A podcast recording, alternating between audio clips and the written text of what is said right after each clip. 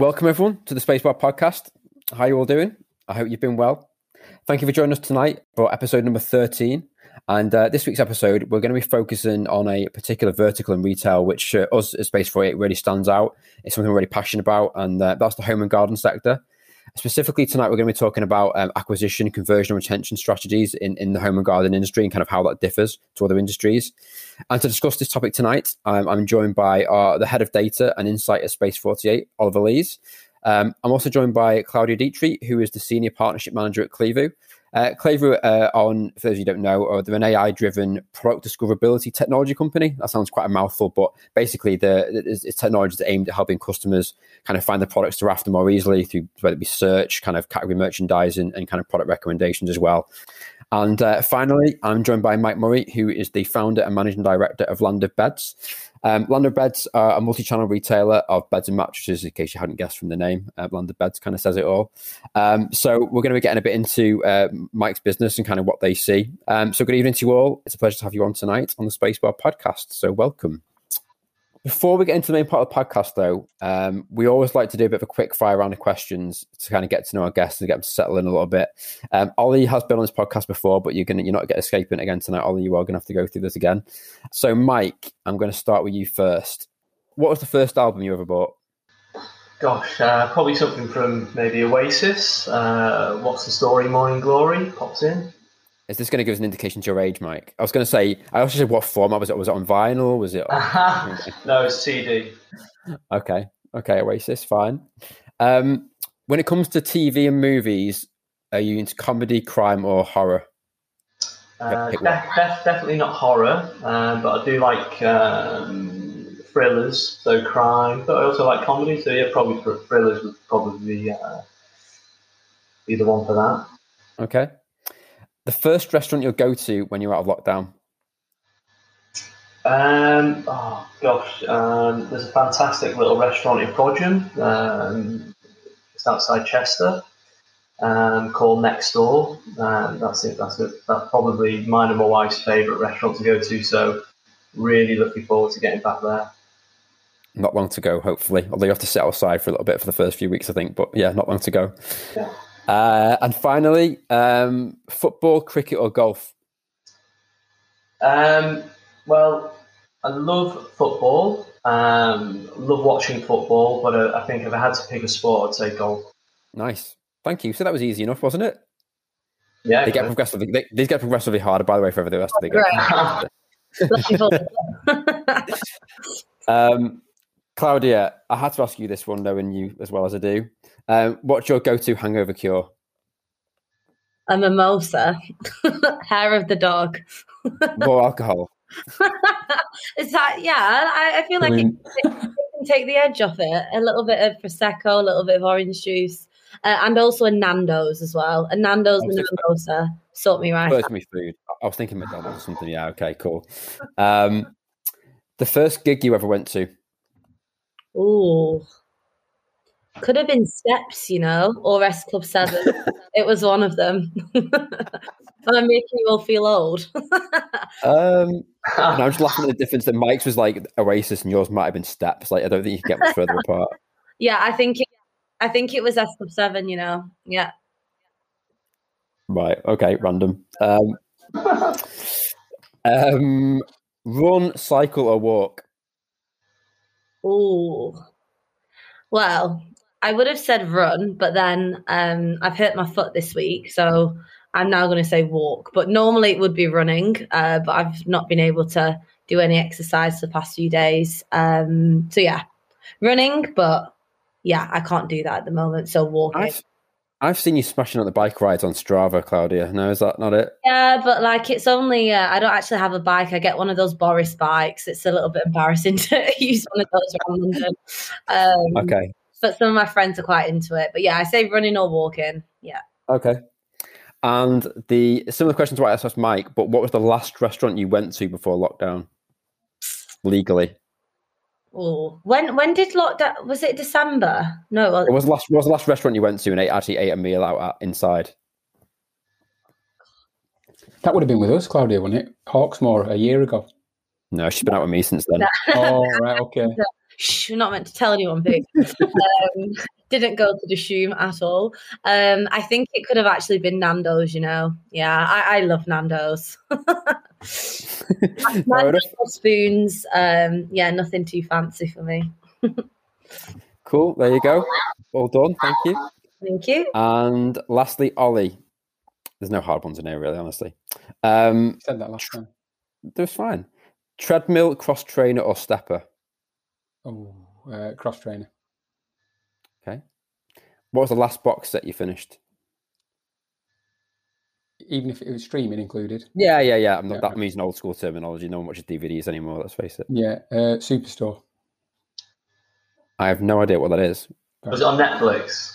Yeah. Yeah. What kind of what kind of show is it? It's it's a little bit like The Office, but it's in a it's based in a like a big superstore in the US. It's great. Interesting. I'll give that a go. Thank you. Um, if you could spend the day with any celebrity or famous person, who would it be, and why? Uh, it'd have to be Michael Jordan. I used to play basketball when I was younger, so uh, got to be that. Okay. Maybe have a one-on-one with him in the court. Maybe. Yeah, why not? Yeah. uh, the last one: um, sticky toffee pudding, apple crumble, or cheese board. Oh man! you, can I have it? Can I have a mix? No. oh,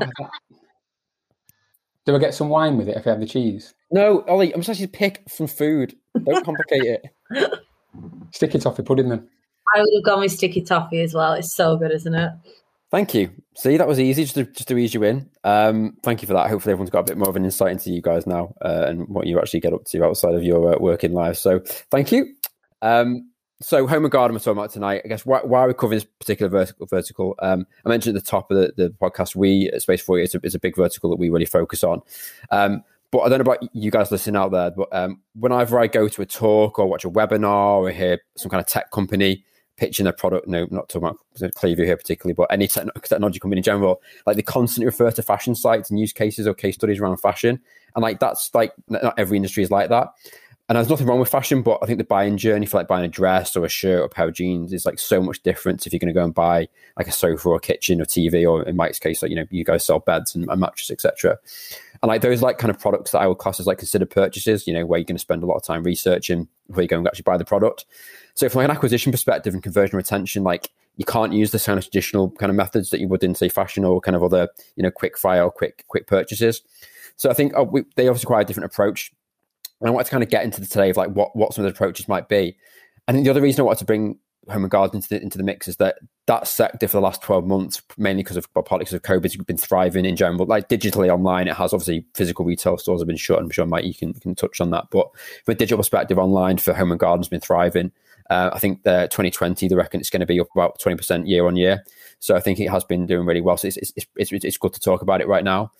So Mike, I do want to start with you actually on, on this. Um, so for land of beds, talk me through like a typical acquisition journey for your customers. Like where do they start on the journey? Like how how long is that journey to kind of purchase? Do you think? And kind of what channels would they use to interact with you on? Um, so there's there's no one easy answer to this. To be fair, it's um, the journey's quite convoluted and um, it can be quite messy. Um, you can have anything from you know, I do like the term you guys use at Space 48. You, you term it, you know, uh, considered commerce. And I, I, remember when I first spoke to you, um, and you, when you use that term, I thought, yes, that, that's exactly what a customer in our space. Um, it's a really catchy catchphrase. Um, it kind of encapsulated uh, for me that customers are considering this purchase and, and, they can consider it from many different angles. So uh, maybe best to give you an example. So if you're looking to buy, I don't know, but let's use the mattress as an example. That this may be a distress purchase. Something you know, you may have spilt something on the mattress, a spring's just gone in the mattress, uh, whatever. Uh, but you need to make a purchase very, very quickly. Um, otherwise, the alternative is you're going to be sleeping on the floor. Uh, you could potentially look at it from you know a white glove purchase, uh, white goods purchase. You know, a washing machine. Your washing machine's broken. Um, you need to make a purchase quickly, but it's still considered, it's still an expensive purchase, and you, there is still considerations uh, on that journey. Um, but there may only be one or two touch points. So you may just, you know, go onto Google, click on the first ad, um, go onto a website, find the product, the right budget, um, the right specification, and um, you know, quick delivery, jobs jobs done. Um, there is other considerations for obviously retailers to consider, um, you know, regarding promotion price and stuff like that. But um, just from a customer uh, journey perspective, it's probably quite short and sweet. However, on the other hand, you have um, a very uh, far more considered purchase. So let's look at uh, you know a customer that might be renovating a house, decorating a bedroom, or, or, or potentially a customer that's got a problem um, that needs solving. So uh, use mattresses again. Um, a customer may have a bad back. Um, they're in pain. Uh, they need to uh, make a purchase that is very, very important to them. Um, and there's lots of considerations uh, for that consumer. Those types of journeys are very convoluted, um, lots of touch points. Um, so, you know, a customer could come into one of our showrooms. Uh, they could want really good expert one-on-one advice off a you know set sales uh, advisor. They may go on to forums. Uh, they may go on to blog posts. They may ask questions um, to other, you know, people in, in, in different communities. Um, uh, phone us, you know, seven days a week, um, so they can speak to somebody on our, our, sales line.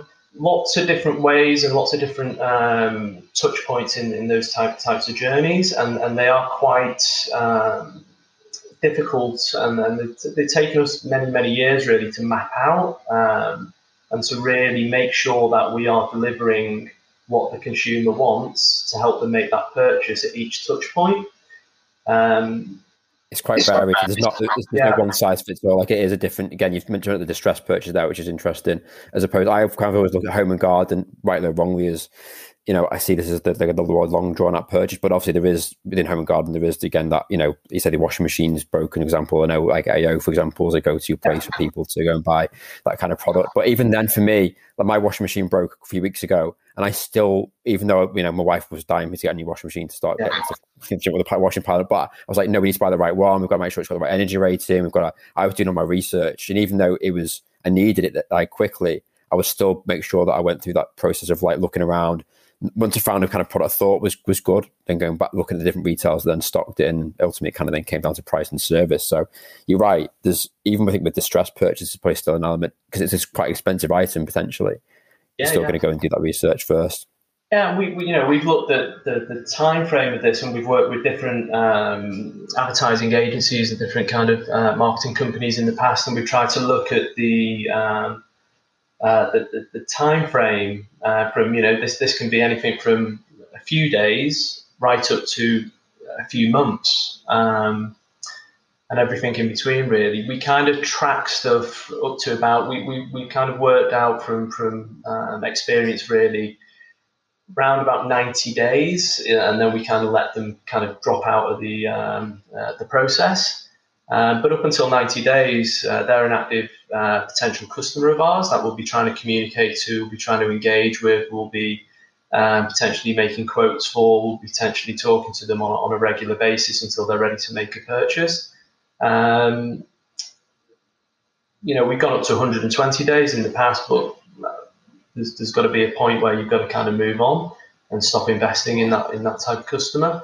Um, so yeah, very varied, depending on what type of uh, purchase you're looking to make, what value as well. You know, we sell products for you know um, mattresses for hundred pounds, right up to mattresses to you know, that cost ten thousand um. So there's, there's, there's there's big considerations there. It's an interesting, it's a really interesting um, uh, topic, and I think you know you've got to try and understand your customer. Um, and you've got to make sure that you've got uh, staff and processes and um, procedures in place to, to deliver um, value at each touch point, really. Okay, Ollie, I just want to ask you a quick one on this. So, in terms of like Mike's touched about, there's loads of different touch points there. What differences do you see in the home and garden space from an acquisition perspective compared to say fashion? Mike's mentioned there, you know, like potentially 90, 120 days, some can be in that kind of funnel for that cycle.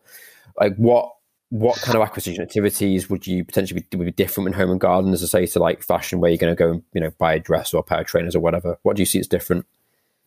Yeah, I mean, uh, just uh, seconding some of the things that Mike said, I think that the, the journey to purchase is typically more considered. It's a really good point about the distressed purchases that happen in the home and garden space as well. But um, taking the, the, the, I guess, the core approach to the market, it is often the considered journey that's taken. Um, and I think that what's important there is uh, there's, diff- there's typically more touch points required. Um, so even though you're going to be using the typical acquisition channels that you, you, talk about, whether that be Google Ads, for example, social, email, things to that effect, because they're going to be part and parcel of pretty much everybody's marketing mix. Because what is important in this space is that new customer acquisition is is still a key requirement because you don't get the same type of retention in this space as you would in others.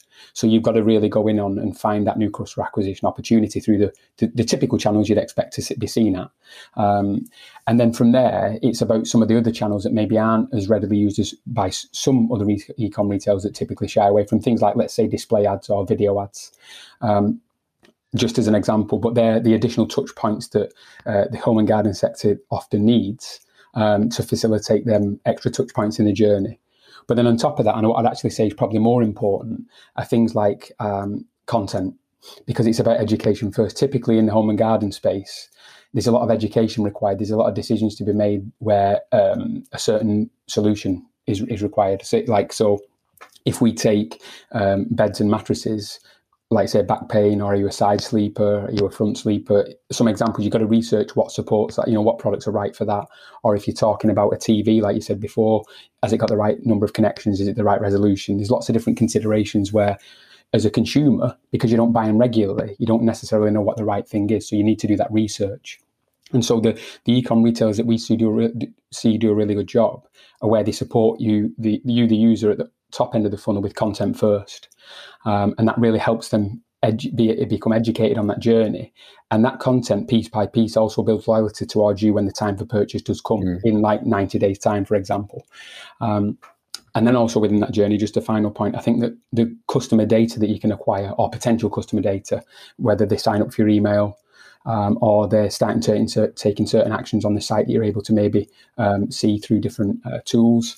You can then start to serve them with the right content at the right time in their journey that's relevant to their, you know, what they're looking for.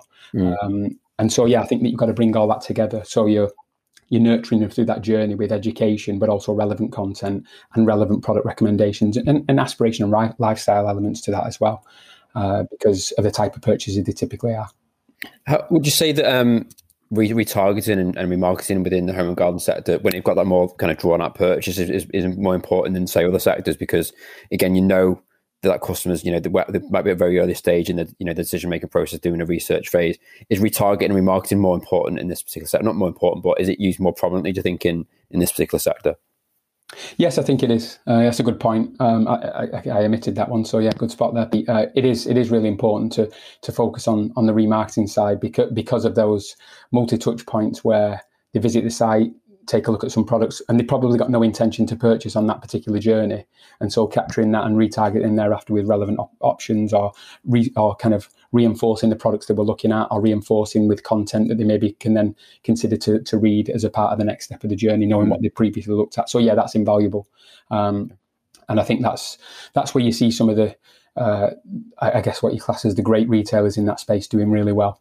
Um, and it's a combination of all of that. So the, the customer feels nurtured through the journey, but it feels personalized to them. It feels like a, a one, not one to one. I mean, that's not quite how it is, but a one to one type of experience throughout that journey. They feel like they've got a salesperson helping them if they can't then get into the physical store, for example, particularly more recently. We've, we've kind of discussed just briefly there some acquisition activity to get people to the site. I think once you obviously get the customer to come to the site, I guess it's then all about getting them across the line on that initial journey to conversion, you know, for example, customers get on the site for the first time, they're not sure what they're looking for at that point.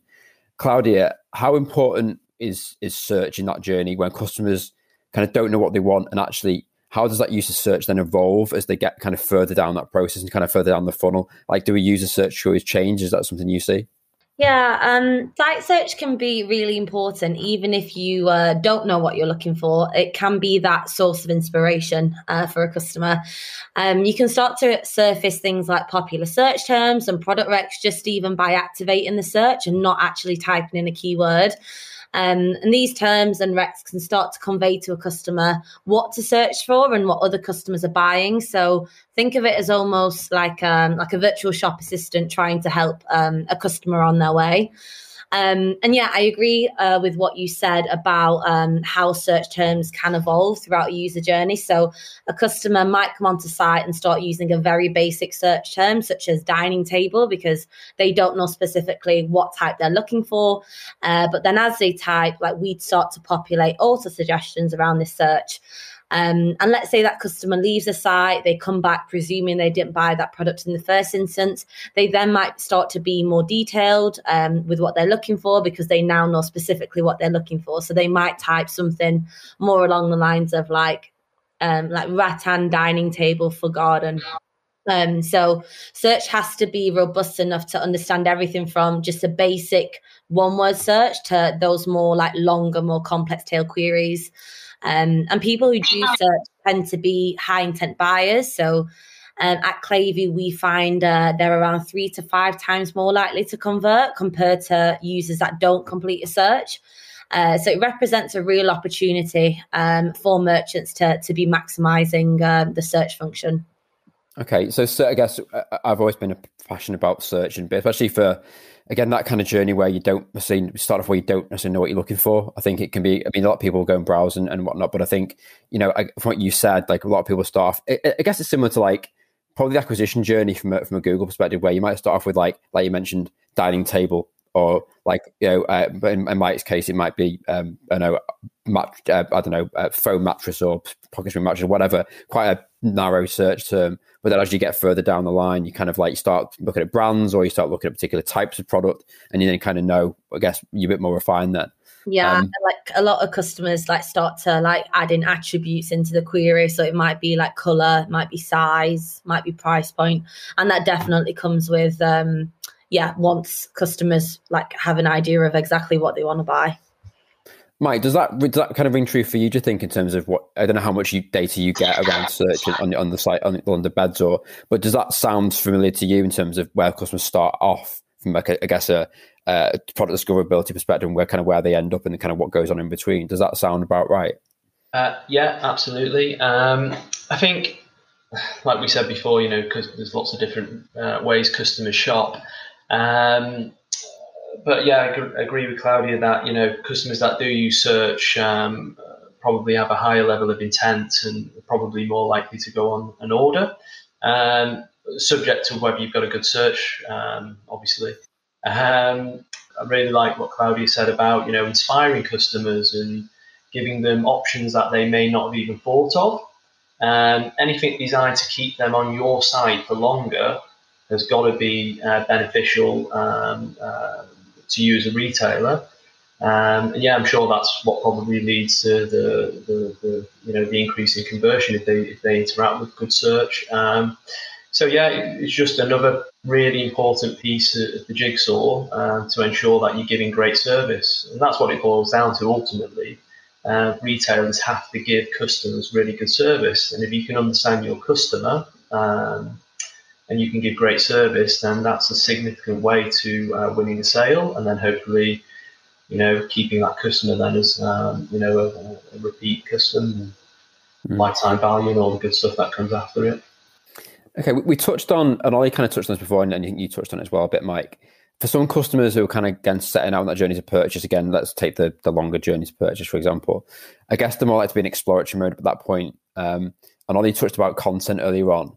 Um, how important is it then? You know, search traditionally is like you know people go and search particular you know like Claudia mentioned the kind of dining table or you know mattress or whatever those kind of queries, and people maybe there's a product intent no, a discoverability intent. But are they how important is it to like surface content in in in in search? Like what what role does you know content play in kind of aiding the purchase decision? I think you kind of touched on this earlier on, but you know, is it important at that point to understand the user's intent? Or is it can you assume like you know is serving content generally quite a good thing to look at anyway or is it just looking at time right time and place for it Uh, no, I mean, I think, uh, like we said, I think content is super important in, in journeys like this. I think, and it, it from my from my perspective, it's it's done best when it's done in, in, in different ways. So, because of the the content commerce kind of services and, and providers that you've got nowadays, being able to put content within product pages, product listing pages, and vice versa, um, I think you can surface content at the right places at the right time because that's where the customer is on your site, for example. So if they're on a product detail page, they've obviously got to a level of interest where they know what they're looking for to consider that particular product. And so the type of content you can surface there can match that that stage of the journey. Um, but I think also the type of content's key. You know, we talk about content, but what does that mean? Does that mean a video? Does it mean a buying guide? Does it mean a um, like a, a, a, a uh, like advice guide? Um, and I think that's important as to how that's placed as well. So how, how the customer can digest it so they can take that in at the right time. Um, and does it support where you believe they are in the journey on the site? Or do you then also surface content in a wider way so they can go and access that readily and easily? Because there's, there's obviously going to be SEO benefits for that kind of thing. When people look for a solution to a problem via Google rather than already being on your site, can you surface your content that way as well? Um, and so that's why the content's so important because a lot of people look for questions to answers and solutions to problems. Um, and if you're not offering that up, then they're not going to find you at that stage in the journey. So they're less likely to buy from you when it comes to you know to that actually buying decision. Um, and I also think it creates loyalty. Like I said, I think that if you can offer them advice, just like the traditional, I'm in a store, salesman gives me, you know, looks after me. Um, I'm probably going to be more inclined to try and find a way to buy through him if, if, if he's advised me in the right way. Um, so yeah, but I, I think content's super important. But I think the type of it is, and the way in which it's placed, and the timing of delivery, uh, depending on where the customer is in the journey, makes a real big difference to how it's how it's taken in and how much of a difference it makes to the purchase journey. Hmm. Clyde, have you seen a bit of a, shift in this in terms of are retailers now coming to you guys and saying more often than not, you know, content's a really important. We don't just want search for again searching the product category. We want to include you know blog posts or buying guides. Are you seeing a shift towards that? And um, also, it, again, does the home and garden sector differ in any way in terms of the way that they maybe approach search and kind of product discoverability and kind of and making search more prominent? Like, what's your take on some of those? Yeah, I think um, firstly, I've definitely seen um, a shift in the past like year, year and a half. Like clients don't just want to show products anymore in search there's a big focus on content and it's kind of two different types of content. One can either be like like ollie mentioned like buying guides like and they'll serve that dynamically alongside the product. So we've got a client um who um, they do skincare and um, they have all different um, they've tagged all their products with skin conditions and then they'll surface guides based around that skin conditions when you search for like oily or sensitive skin and they've created this whole like community around it um, and they've got like a little forum where you can post what you're searching, your skin conditions. And um, again, I think that's a real driver in, in the loyalty side of things. And then the other side of that is we've seen clients um, indexing like um, content links. Um, which they'll hard code within search. So we see this a lot in home and garden actually. Things like deliveries, returns, um, showrooms as well. Um, in other sectors, we see like uh, student uh, like student discount loyalty programs, and they actually have them static within the overlay, and that works really well for a lot of clients. Uh, but yeah, I, I, agree. A lot more um, retailers uh, want to highlight and expose uh, content in search. Um, and then on the second part of, uh, of that question, um, so interest, interestingly, we um, we actually just did a study of uh, 50 retailers where we looked at uh, product discovery using criteria. So we looked at things like mobile, desktop search, looking at voice and image, natural language, um, category page usability. Um, I am going to give it a shameless plug, else uh, marketing are going to shout at me. It's called the UK E-commerce Discovery Report. Please download it later. There's some great stuff in it. Um, but out of uh, the study, we found that home and garden retailers uh, were more likely than any other retailer to make search really prominent on their website. So 75% of the merchants we studied had a full search bar on mobile devices compared to just 50 uh, in general retail. And then uh, they also, uh, Home and Garden, um, they rank really highly in terms of communicating what shoppers can search for in the search box. So over 60% were leveraging some sort of placeholder text, um, saying you can search rich content such as product, brand, and also blog content as well. Um, and it was significantly less in other sectors. So yeah, all in all, I'd say home and garden are one of the sectors that are really taking note of the importance of product discovery. And certainly at we have a ton of clients in this space who really understand the need for um, enhanced merchandising. Was it out of, out of, that research? Did you come to a conclusion as to why they they're more, I guess, further on in that advanced in terms of exposing search, for example, and, and making use of search? Yeah, I think um, like the AOV is a big part of it. Like um, as we spoke about, it's like a very considered purchase. It's very unlikely that someone will come on site, search for a rattan sofa that costs four grand and check out straight away. Like it's it's you know it's a considered purchase. Um, people leverage search um, to get a lot more detailed in how they how they're cooling as well. Um, and then also like the visual side of the search as well was a big part of it. So uh, being able to pull through the product images so you can actually see um, like see the um, like different types of products as well. Um, a lot of um, home and garden were actually using uh, filtering within the overlay as well, which was quite interesting.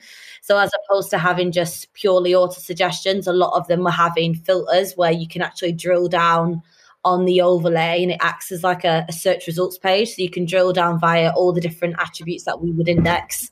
Um, and that was something that um, was happening more in home and garden than other industries as well. So I think there's a lot of different, yeah. um, there's a lot of different factors to it, but it's a, it's definitely a very interesting finding and a lot of um, uh, the ranking of um, our merchants, a lot of the ones in the top 10 were actually in home and garden. I think there's about five or six in and that were actually from home and garden. So yeah, take a read. So it's an interesting, uh, interesting insights in there.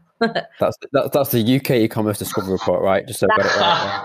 Thank yeah. you, Pete, right. for highlighting it.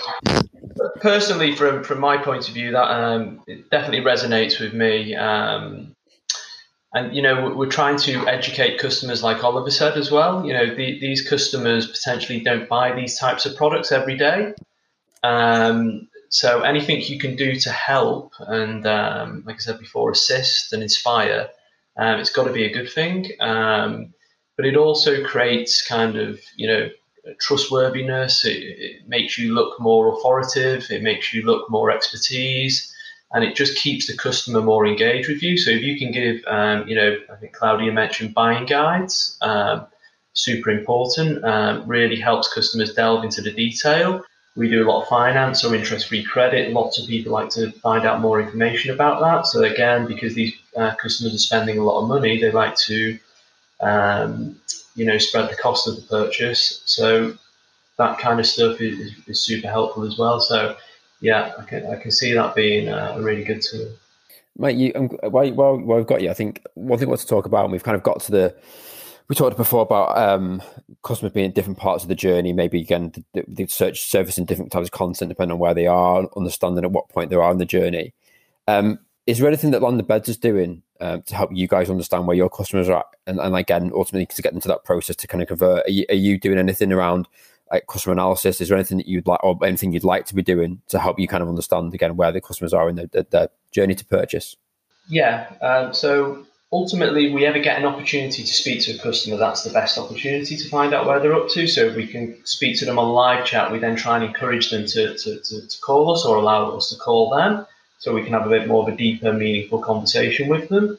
And then we can look at things, you know, like where are they in the journey? You know, is is this particular purchase time dependent? You know, is, did they? Because then that can take us down a different route depending on when, when they need something lots of customers aren't in a rush. You know, like we said at the beginning, it could be 90 days for somebody to make a purchase. So we try and establish that um, either in store over the phone or, or on live chat um, to see exactly where they are in this this piece. Then we can put them into our system, and then we can kind of project manage around that. So if we know they need um, contacting in a week's time or two weeks' time or, or tomorrow, they might need some really time sensitive information. We can get that and then get back to them.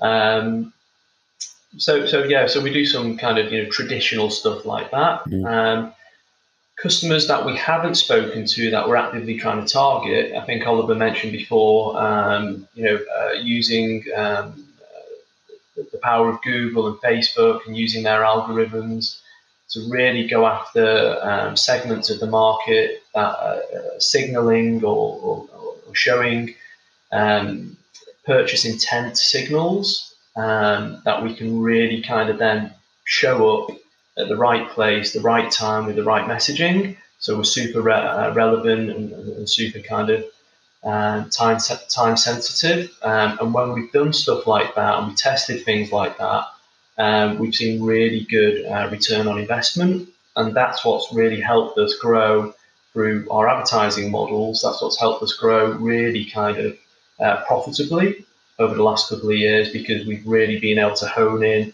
at the right time in the right place. And, and that's thanks to fantastic tools like the likes of Google and, and Facebook and um, some of the other um, uh, big marketing companies out there uh, allow you to tap into really. It's interesting you mentioned there, Mike, um, and I, have I've actually referred to you guys before in a, in a previous podcast that I've done. Like the actual communication you have with the customer, actually speaking to the customer face to face. Like obviously, there's a lot of automation tools you can rely on, but actually, it's nothing better than picking up the phone and speaking to somebody. I remembered when I first started working with you guys, and I, you know, I think I was just messing around your site, you know, playing around, and I'd added something to my basket. And instead of getting an abandoned cart email, I got an abandoned cart phone call. Yeah. Like, what? This, what's this is a, that is this is amazing. You're actually speaking to your customers. Like yeah. I know maybe again there was a reason for you doing that, but actually that was so personal. And again, I was trying to scale that to you know when you're a bigger business is difficult, but like that you know get understanding where I mean obviously I was just a you know I was trying to site, but that that for me, you know that's you're not going to get any better data than that speaking to the customers direct. I think I think that's brilliant, and and maybe some more retailers could learn more from what you guys do, and maybe invest in, in more of a dedicated kind of outbound sales team like that because I, I was really impressed. It's not something I've experienced before. It's um, it's it's a fantastic tool, and it's something we've we've we've learned. Um, you know, we've been in business for over fifty years. You know, we were a traditional uh, family retailer. Um, so I learned, you know, firsthand uh, from the likes of my granddad and my dad and, and, and other people within the business um, how important the face-to-face relationship is in building, uh, you know, trust and, and building goodwill. Uh, and it's really important to talk to customers and to understand customers. So yeah, just a, just a simple concept of you know a basket abandonment. You know, these are high-value customers that are ready to place orders. You know, these are guys that are further down the funnel and they're, they're showing the best intent signal you can have, someone adding a product to, to your basket. Now, the way we've structured our, our, our system, we've obviously got that information. Um, the sales team can get access to that. We allow them 15 minutes, um, but we will then give them a call um, and, and, we will just talk to customers and, and mm. it, it, it's surprising how well it's received and, and how you know customers really kind of resonate that. And then it, it, it's, it's the biggest way we convert kind of you know customers on our site that we, we, we don't get to talk to before um, you know a quotation or something like that. So uh, yeah it's super important. And it just it really is fundamental to have really well and educated um, knowledgeable um, engaged members of staff that really can sell your brand and, and also can sell the uh, their expertise to help convert customers.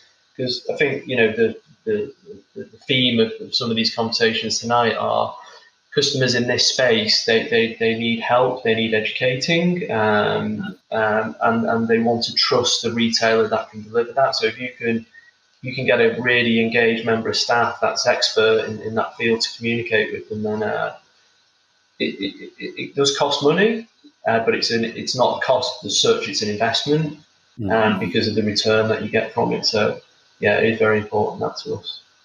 That's brilliant. Yeah, really, it's really good to hear about that. And again, I think there's quite a few people can take something away from this. Hopefully, not your competitors tonight, but um, yeah, it's been yeah.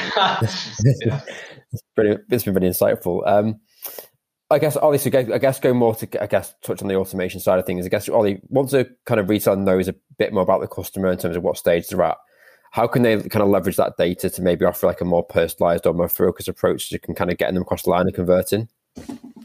Great question.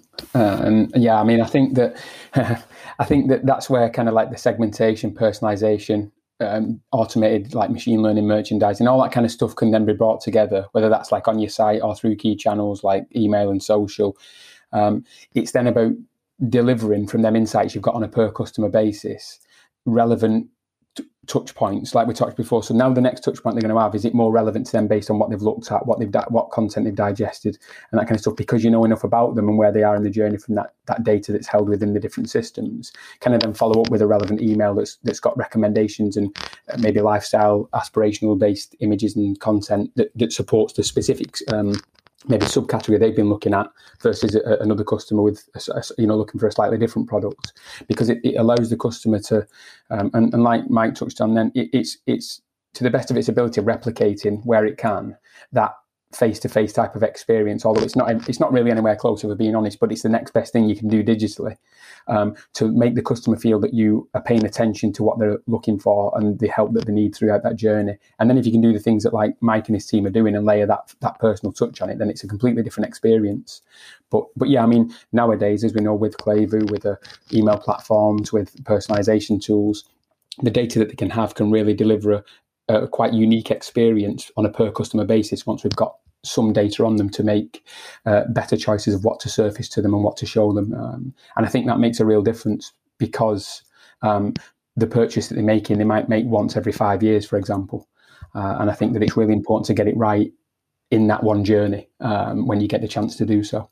Um, and so leveraging the data is probably more important um, in a space like this because if you get it wrong, you miss the one sale that you might have got for that particular customer. And if you get it right, not only do you get the sale, but you've got opportunities down the line then. Mm. It's a controversial question then, uh, maybe for Claudia. Is your AI going to put Mike sales guys out of jobs? no, of course not.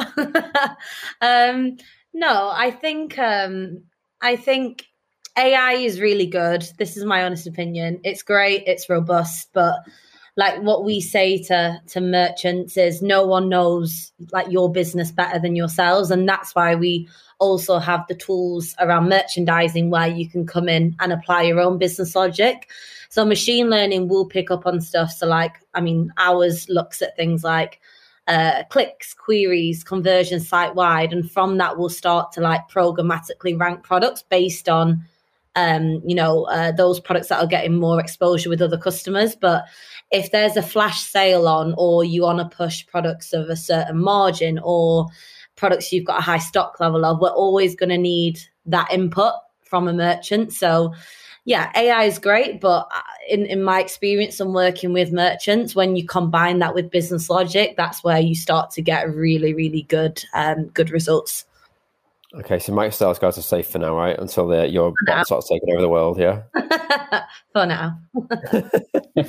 okay, so uh, we've been talking a lot about acquisition um, the last sort of uh, half an hour or so. I want to just kind of move on to um, kind of retention now, um, especially again in the home and garden sector. Again, retention for me is is I've always found this a, kind of a difficult topic or uh, it's something that's not easily achievable. So, Mike, once you've obviously got you've converted a customer, and like how do you actually look at retaining customers when, say, somebody might buy a bed or a mattress from you maybe every five or six years? How do Land of Beds approach trying to kind of get customers back in? Or is it a case with you guys? It's like more a case of we'll see you again in eight or nine years' time. How how does Land of Beds approach retention? Um, yeah, it's a it's a really interesting uh, point to be fair. Um, if, if, the customer life cycle is long, and it, it can be um, for, for beds and mattress purchases, um, do you invest money in um, trying to re-engage somebody that potentially may not order um, but yeah another five ten years whatever? Um, my response to that is always you should absolutely always engage with your customers because they don't just have one bedroom in their house um, and potentially they may need to make lots of different purchases uh, for, for around products that we sell, and this is a great opportunity to sell um, lower value products with high profit margin um, consistently to them during the life cycle of their um, uh, life value of that customer until they make another big purchase. Um, or you know, just looking very, very specific at some some of you know, just look at bedroom furniture, for instance. Um, you may move house, um, something may be damaged, you might have to replace it. Um, a big one for us is friends and family. So when you buy a big key item of furniture, it's often a key talking point. Um, so, you know, I don't know, the last time you, you, you may have had a conversation with your mum or your nan or your friend or something like that, and they said, "Oh, I bought a new sofa," or "Had the carpets fitted," or uh, whatever. It, these are key talking points, and then they tend to talk about where they got it from and what their experience was like. You know, yeah, it's fantastic. These were amazing. The delivery was great. You know, the really easy website to use, or the store was great, and the staff were amazing. Um, so they're really good talking points. So the more talking points you can have about your brand, obviously, the more important it is. The more products you can get inside a customer's house from your brand, then absolutely so. So that, that that's fundamental. So we should never ever look at one deal as being that that you know that's it. It should always be. I tend to try and look at each transaction. We need, we want to see another five transactions off them. Right. Um, and I try and get all the team to, to appreciate that. So that's why ultimately customer service is probably your best retention tool.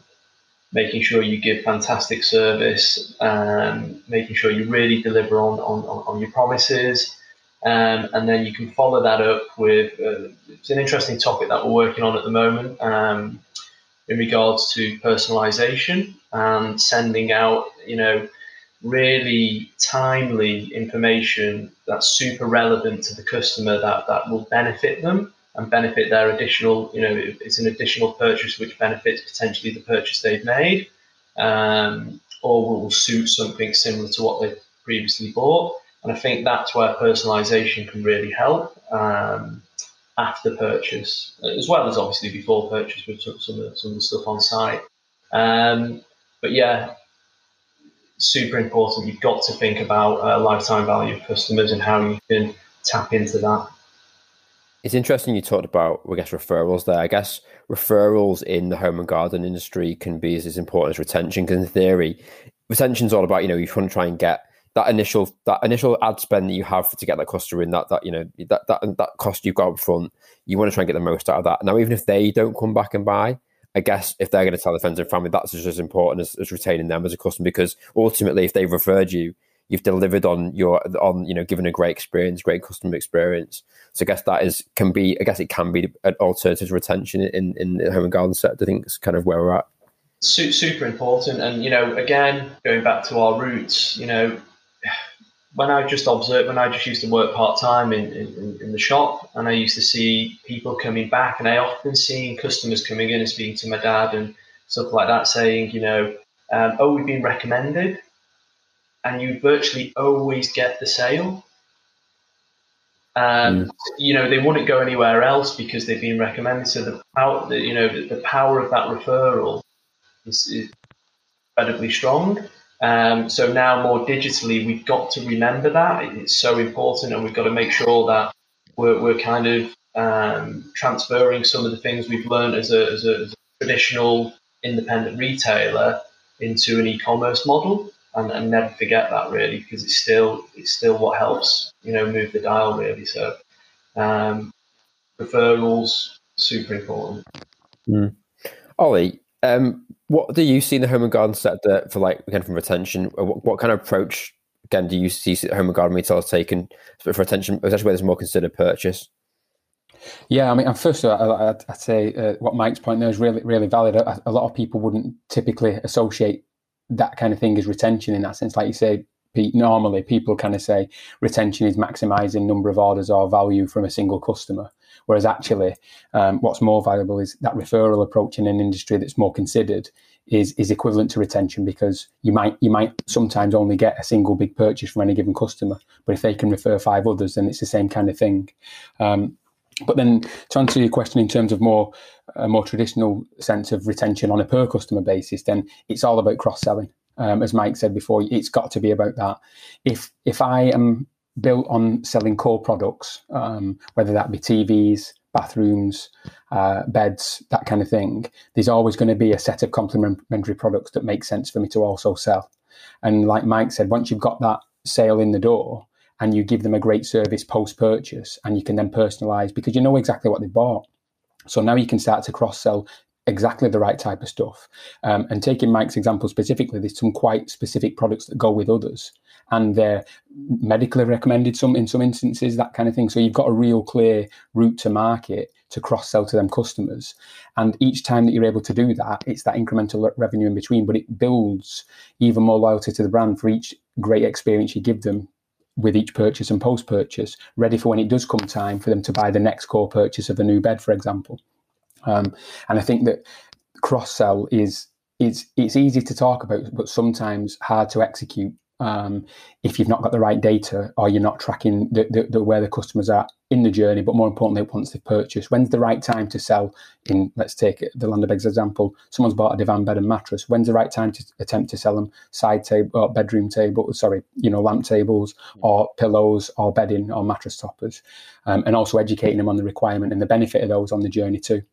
Um, but when you get that right, the, the customer lifetime value probably goes up and even sometimes beyond the initial purchase because they could potentially buy 15 to 20 things from you if you get it right. Um, and that's where I think that you've got to play the retention game. What we what you can't look at it like you would say in fashion. If I buy a shirt, I can buy another shirt. It's very it's more unlikely I'm going to buy two or three beds unless, like Mike said, I'm renovating a home or, or I'm, I'm due to renew multiple beds at the same kind of time. Um, but I think that that's key. The cross selling for me is the bit that really changes it for people. Interesting. It's also super important uh, in regards to profitability um, because you, they're coming direct to you, so they're not going through the you know the the, the, the, expense of marketing and stuff like that to get them into the um, into the journey again. Um, so yeah, so if you've done your engagement correctly and you've given great customer service, um, it is it is a really profitable way to, to, to get more business. I, have I've often looked at this, and I, I guess I'd be, be, interested to put this to you, Mike, in terms of like what a kind of dream customer would look like for you. I, I, I did an example of this when I was at um, my my former place where I was selling bathrooms. That you a customer comes to you, you know, maybe a young couple comes to you, you know, first home, you know, there's a couple get not married yet. They come and you know they want a new bed for the house to move into you go to invest in a bed, you know, they, they live with it for a couple of years, and then they have kids. They think, actually, do you know what? Now we need to buy a, a I don't know, kid's bed, a toddler bed, or crib, or whatever.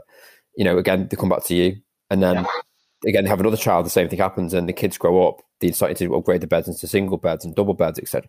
I guess that that that would be for you guys as Land of Beds. That would be a perfect kind of like life cycle, and then I guess they may move house later down the line. These upgrade the house.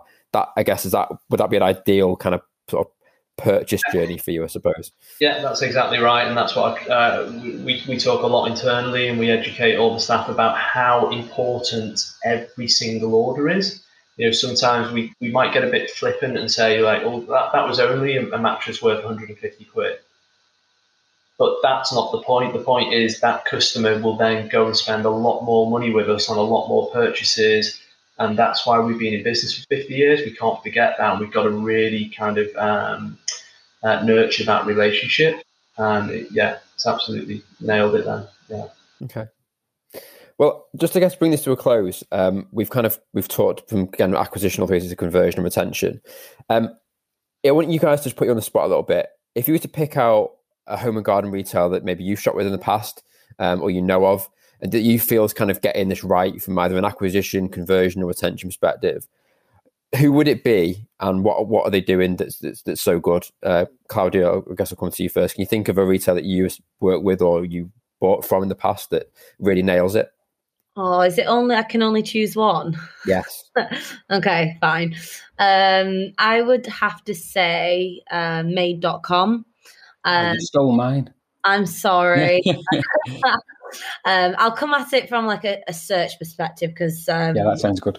Yeah, you won't say the same thing. Yeah, so they they spent a lot of time uh, optimizing the search experience across different devices. Um, if you go onto desktop, they've got a very centralized search bar, clean overlay. They show dynamic suggestions, product grid, and they they have that static block I was speaking about earlier. So they found that a lot of people were looking for um, delivery and returns before checking out. And they're normally like links on a site that can be a bit clunky to find. So they expose them within search, um, which they found loads of people on them. Um, and then on mobile as well, they increased the size of the search bar. It was initially hidden in the nav. They made it full width and sticky. Um, so it was a very similar experience to, to desktop, but they pushed everything like full width on mobile. It looked really good. And it's just a really great browsing experience. Like all the clients that come to Klevu absolutely love it and they want to copy it. And then uh, as a result of these like little optimizations, they had um, a really big increase in search sessions um, and consequently uh, an increase in, in, conversion rate as well. So yeah, definitely check out their site. Um, you'll probably end up spending a small fortune if you have no willpower like myself. I'm glad I asked you about one because I'm, I'm hoping now a lot of your other customers are going to get jealous if you've not picked them out, Claudia. So that's probably put you in a really awkward I position. love shopping. yeah, I gathered that. Um, well, go on, Ollie. You mentioned Made.com as well. So go on. What is it for you that Made.com stands out? What, what's I think it's the it's like the rounded approach that they take. If you look at the site, they surface content really well. Um, the the experience from a traditionally com sense of homepage, PLP, PDP, the quality of imagery they use, the up close images, the way the product pages work. They've got virtual consultant options. They've got design your room options. They do a really good job of personalization. They do a great job of cross selling. Um, you know, they're, incent- they, they're incentivized to grab data from customers and I know thereafter they do a great job of kind of following up and and uh, and kind of really bringing together that whole that whole journey. Um, and it just it's just it ticks all the boxes. If you if you were to look at an e-com site, they're doing it. All, they're pretty much doing it all. I'm not saying they can't do it better, but they're doing all of it. They've got reviews, they've got content, they've got great experiences. Um, they deliver great experiences as well as great products, and they replicate that omni-channel feel. They replicate that off that, that offline experience in a store as best as they can, being a being a pure play. Do you know what I mean? So not that they are pure play, but they they approach it like that. They treat their website like they know they don't want to assume that anyone's going to visit any of the physical stores, and so they give you as many experiences as you can throughout that journey. And it, it's just it's just a great experience. And like Claudia said, you end up spending too much then as a result. Mike, are you going to complete the Made.com loving, or have you got your own? have you got your own? Um, no, I've made a fantastic site, aren't they? Fantastic business. Um, uh, there's, there's, loads, isn't there? AO, I think you mentioned before, Pete, they're um, really good business. Uh, their website's really good. Um, their logistics is fantastic. Um, I, I, think there's, well, I'd probably like to um, mention some, some kind of independent retailers, really. Um, I think they've obviously had a really tough time of it over um, over the last twelve months. But I think it's really helped them refocus their kind of uh, e-commerce models, um, and I think they're going to. Oh, Jesus, can you that's cat? Mike's. That's Mike's cat. Everyone, by the way. Cat's hungry. Um, I think they. at least, my, at least my dog's not barked. Yeah, yeah, yeah. um, so yeah, I think the independent uh, retailer has, has, has, has, definitely had a tough time of it. I think they've had chance to kind of um, uh, re-envisage their e-commerce business models, um, and I think they're going to they're going to surprise a few people. I think they really understand their customer. So I'm, I'm a non-exec director of a company called AIS, which stands for Association of Independent Stores. Um, they're a really big buying group. Uh, they collectively turn over more than two billion pound a year, um, and I, in a privileged position to speak to lots of um, good, um, excellent retailers in that space, and I think if they get their um, e-commerce models right and they get their service uh, models correct and their, uh, the product offerings is, is fine, it's, it's really good. Um, and if they can make it as convenient as, as, as, as, some of these other big kind of potentially national but definitely uh, multinational uh, corporations, I think consumers are going to want to spend money with those guys.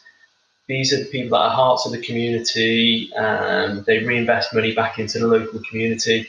And I think if, if, they can get that right, and I'm sure they will, and I think you'll see a lot of success stories coming out of this as uh, being forged in, in the pandemic in the next couple of years. I think you'll see some real good uh, growth stories there.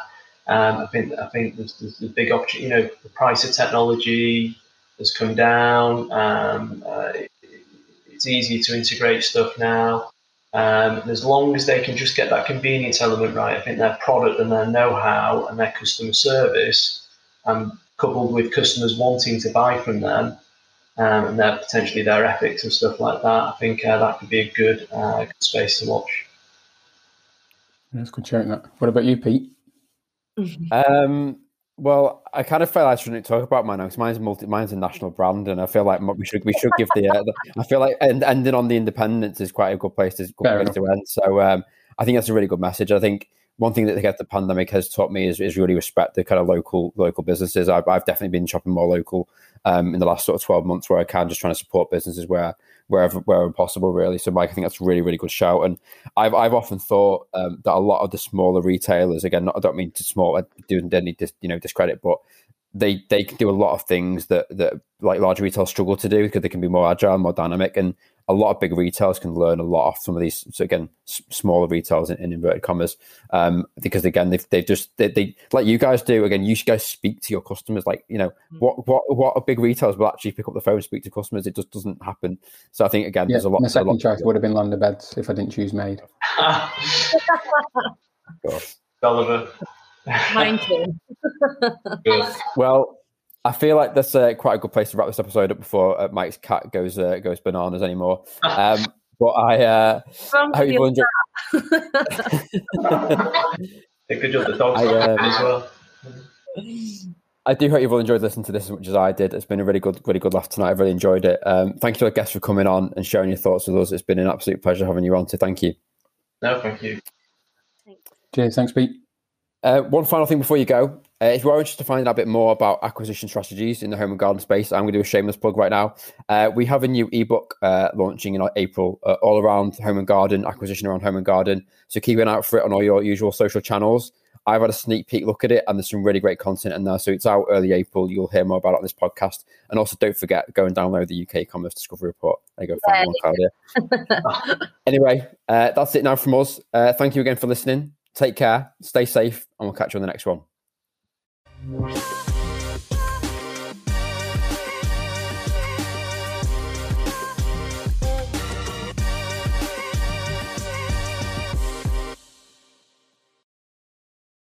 You've been listening to Spacebar, a podcast brought to you by Space48. We're a UK leading CX and e commerce platform specialist.